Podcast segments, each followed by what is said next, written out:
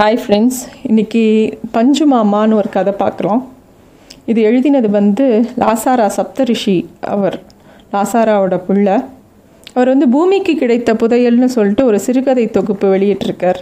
அதில் பஞ்சு மாமாங்கிற கதையை தான் நம்ம இப்போ பார்க்க போகிறோம்.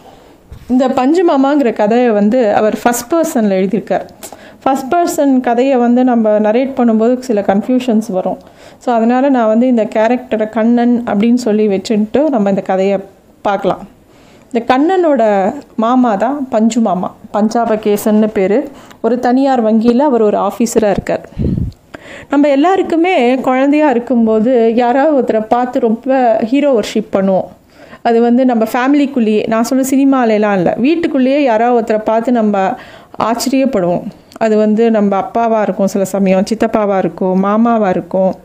நம்மளால் பண்ண முடியாததெல்லாம் வேறு லெவலில் அவங்க பண்ணும்போது நம்ம ஒரு அட்ராக்ஷன் எல்லா குழந்தைகளுக்கும் இருக்கும். அந்த மாதிரி இந்த கண்ணனுக்கு அவங்க பஞ்சு மாமாவை பார்த்தா ஒரே அட்ராக்ஷன் ஏன்னா பஞ்சு மாமா வந்து என்னதான் பெரிய மனுஷனாக இருந்தால் கூட அவரோட அவர் வந்து குழந்தைகளுக்கு ஈக்குவலாக பழகக்கூடிய ஒரு தன்மை இருந்தவர். அவர் வந்து அவர் சொல்கிறார் அவர் வந்து ரோட்டில் எல்லாரோடையும் கிரிக்கெட் விளையாடுவார். கிரிக்கெட் விளாட்னா ஒரு பந்து அடித்தார்னா அது எங்கேயோ போய் விழும். அதை போய் ஒருத்தர் எடுத்துகிட்டு வரத்துக்குள்ளே அவர் கிட்டி புள்ள அடிக்க போயிடுவார். ஸோ பஞ்சு மாமா வந்து அவ்வளோ ஆக்டிவாக இருப்பார்.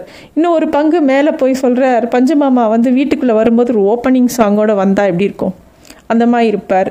ஸோ இவருக்கு அந்த பஞ்சு மாமா மேலே இருக்கிற க்ரேஸ் வந்து சொல்லின்னு இருக்கார். அது மட்டும் இல்லை ரூமில் இருட்டு ரூமில் வேஷ்டியை கட்டி படம் காமிக்கிறது. அதாவது பசங்களை ரொம்ப அழகாக என்கேஜ் பண்ணுவார் இந்த பஞ்சு மாமா. கொஞ்சம் பெரியவனானவனே இந்த கண்ணனுக்கு வந்து அந்த பஞ்சு மாமாவை இம்ப்ரெஸ் பண்ணுற மாதிரி ஏதாவது பேசணும்னு ஒரு ஆசை. அவர் போய் மாமா நீ புதுமை பெண் படிச்சிருக்கி புதுமை பித்தன் படிச்சிருக்கியா? அப்படின்னு கேட்குறார் அதுக்கு மாமா வந்து படிச்சிருக்கியான்னு கேட்காதடா பார்த்துருக்கியான்னு கேளு அது எம்ஜி ராமச்சந்திரன் நடித்த படம் அப்படிங்கிறார். உடனே இவர் இவர் அப்போ கூட விட்டு கொடுக்கல. எங்கள் மாமாவுக்கு புதுமை பித்தன் தெரியாதுன்னு நினச்சிக்காதீங்க. அவருக்கு ஜெயகாந்தனை கூட தெரியும் அப்படிங்கிற மாதிரி சொல்கிறார் அவங்க மாமாவை ஒரு எக்ஸ்பிளைன் அவங்க மாமாவை இன்ட்ரடியூஸ் பண்ணும்போது அந்த மாமாவை இன்னும் இன்னும் வசதியாக தான் காமிக்க கூட விரும்புகிறார் இந்த கண்ணை அப்போ வந்து இவர் சொல்கிறார் அவங்க பஞ்சு மாமா ஒரு புதிர் ஒரு மர்மம் ஒரு ஒரு பெரிய ஆள் அவ அவரை மாதிரி ஒரு ஆள் வரவே முடியாது. அவர் ஒரு பவர் ஸ்டார் அப்படிங்கிறார். ஸோ எப்படியும் இந்த மாமா வந்து சின்ன சின்ன விஷயங்களுக்கு கூட அவ்வளோ அழகாக புரிகிற மாதிரி சொல்லுவாராம். ஒரு எக்ஸாம்பிள் சொல்கிறார் ஏண்டா உனக்கு உனக்கு தெரியுமா? பால் ஏன் பொங்குது? அப்படின்னு கேட்குறார் இது என்னம்மா மாமா கேள்வி? பால் வந்து சுட வச்சா பொங்க தான் செய்யும் அப்படிங்கிறார் இவர். அப்படி இல்லைடா பாலில் பாலும் தண்ணியும் ரொம்ப ஃப்ரெண்ட்ஸு அதை வந்து அடுப்பில் வைக்கும்போது தண்ணி வந்து பாலை விட்டு பிரியும் போது பால் கோவமாகி பொங்கறது. அதுவே லேசாக தண்ணி அது மேலே தெளித்து பாரு திருப்பியும் ஃப்ரெண்டோட சேர்ந்துட்டோங்கிற சந்தோஷத்தில் அது அமைதியாயிடும் அப்படிங்கிறார். அப்படியே இந்த கண்ணனுக்கு பெரிய ஆச்சரியம். இந்த அளவுக்கு யாருமே ஒரு விளக்கம் கொடுத்ததில்லை. அப்படியே டக்குன்னு புரிஞ்சுடுத்தே அப்படின்னு யோசிக்கிறார். பிற்காலத்தில் பார்த்தா இது வந்து உபநிஷத்தில் இது ஒரு கதையாக வருது. ஸோ மாமாவுக்கு வந்து சினிமா மட்டும் இல்லை கே கே கிரிக்கெட் இல்லை உபனிஷத் கூட தெரிஞ்சிருக்கேன்னு ஒரே பிரமிப்பாக இருக்குது இந்த கண்ணனுக்கு அவங்க மாமாவை பார்த்து. மாமா வந்து ரொம்ப நான் பார்க்க நல்லா இருப்பார். அவங்க ஒய்ஃபும் ரொம்ப அழகாக இருப்பாங்க அப்படின்னு சொல்கிறார் அவர் சொல்லுவார் அவங்க ஒய்ஃப் கிட்ட இங்கே பாரு எனக்கு எனக்கு கோபம் வரும்போது தயவுசெய்து எதிர்த்து பேசாத. எனக்கு கோபம் வரும்போது நான் வெள்ளைக்காக்கா பறக்குதுன்னு சொன்னேன்னா நீயும் ஆமாம் வெள்ளைக்காக்கா பறக்குதுன்னு சொல்லிடும். அதுக்கப்புறமா கொஞ்சம் கோவம் தணிஞ்சப்புறம் ஏண்டா முட்டா பையிலே எங்கேயாவது வெள்ளைக்காக்கா பறக்குமான்னு எனக்கு புரிய நான் புரிஞ்சுப்பேன். ஆனால் நான் கோவப்படும்போது தயவுசெய்து எதிர்த்து பேசாத அப்படிங்கிறாராம். மாமா மாமாவுக்கே கோவம் வராது. ஆனால் எப்பயாவது கோவம் வந்தால் இப்படி நடந்துக்கோ அப்படின்னு அவர் வந்து ஒரு ரெக்வஸ்ட் வைப்பார் அவங்க மாமிக்கிட்ட அப்படின்னு சொல்லி வேடிக்கையாக சொல்கிறார் இப்படி போயிட்டுருக்கு. காலங்கள் ஓடுது. ஜாயிண்ட் ஃபேமிலியாக இருந்தவங்க எல்லோரும் பிரிஞ்சு அவங்கவுங்க வீடுன்னு அங்கங்கே தனியாக வீடு எடுத்துகிட்டு போயிடுறாங்க. கொஞ்ச நாள் கழித்து மாமா வர ரிட்டையர் ஆகிடுறார் வேலையை விட்டுட்டு. வரும்போது அப்படியே சோகமும் துக்கமாக வரார் ஏதோ துக்க வீட்டுக்கு வந்த மாதிரி. எல்லாரும் அவரை போய் என்னாச்சு என்னாச்சுன்னு கேட்குறாங்க அவரால் சொல்லக்கூட முடியல அந்த துக்கத்தை. அப்புறம் அழுதுண்டே அவர் சொல்கிறார் இந்த மாதிரி சேகர் சேகருங்கிற என்னாச்சு சேகர் சேகருங்கிறது அவரோட பையன். சேகருக்கு என்னாச்சு என்னாச்சுன்னு எல்லாரும் சுற்றி வரும்போது அவர் சொல்கிறார் இல்லை அவன் வந்து திடீர்னு ஒரு பொண்ணை கூட்டின்னு வந்து அப்பா அம்மா எனக்கு சேர்ந்து நில்லுங்க காலில் விழுறேன் ஆசீர்வாதம் வாங்குறேன் எனக்கும் இவளுக்கும் கல்யாணம் ஆகிடுது அப்படிங்கிறார். அப்படிங்கிறான். அது எங்களால் அந்த துக்கத்தை தாங்கவே முடியல. யார் அந்த பொண்ணுன்னா பக்கத்து வீட்டில் வே பக்கத்து வீட்டு பொண்ணு வேறு மதத்து பொண்ணு எங்களால் அதை எடுத்துக்கவே முடியலன்னு ஒவ்வொன்று அழறார். அன்னியிலேருந்து இவ்வளோ இன்ட்ரெஸ்டிங்காக இவ்வளோ ஒரு ஹீரோயிசமாக இருந்த ஒரு பஞ்சு மாமா சைலண்ட் ஆகிடுறார் அவரோட பேச்சு எல்லாமே குறைஞ்சிடுறது. நம்ம எப்பயுமே வந்து சில பேர் ரொம்ப நல்லா ரொலடன்னு பேசுவாங்க. ஐயோ கொஞ்ச நேரம் வாய முடினா தேவலான்னு தோணும். ஆனால் அந்த மாதிரி ஒரு மனுஷன் டக்குன்னு பேச்சை நிறுத்தினா அது ரொம்ப கொடுமையான ஒரு விஷயம். யாருமே அதை வந்து ஃபேஸ் பண்ண முடியாது. கொஞ்சம் நல்லா பேசுகிறவங்க கொஞ்சம் ரொம்ப ஆக்டிவாக இருக்கிறவங்க திடீர்னு சோர்ந்து போய் படுத்தா அதெல்லாம் நம்மளால் வந்து எல்லாமே நேச்சுரலாக இருக்கும்போது நமக்கு அதோட அருமை தெரியாது. அது டக்குன்னு நின்ன உடனே நமக்கு அதோட வேக்கும் கண்டிப்பாக தெரியும்.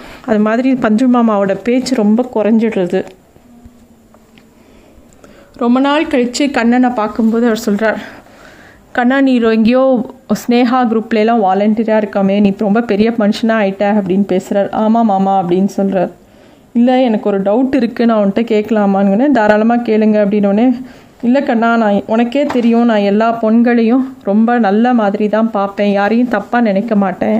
ஆனால் எனக்கு வந்து தூங்கும்போது கனவுல தப்பு தப்பாக வருது. எல்லா பொண்களோடையும் தப்பு தப்பாக நான் நடந்துக்கிற மாதிரி வருது.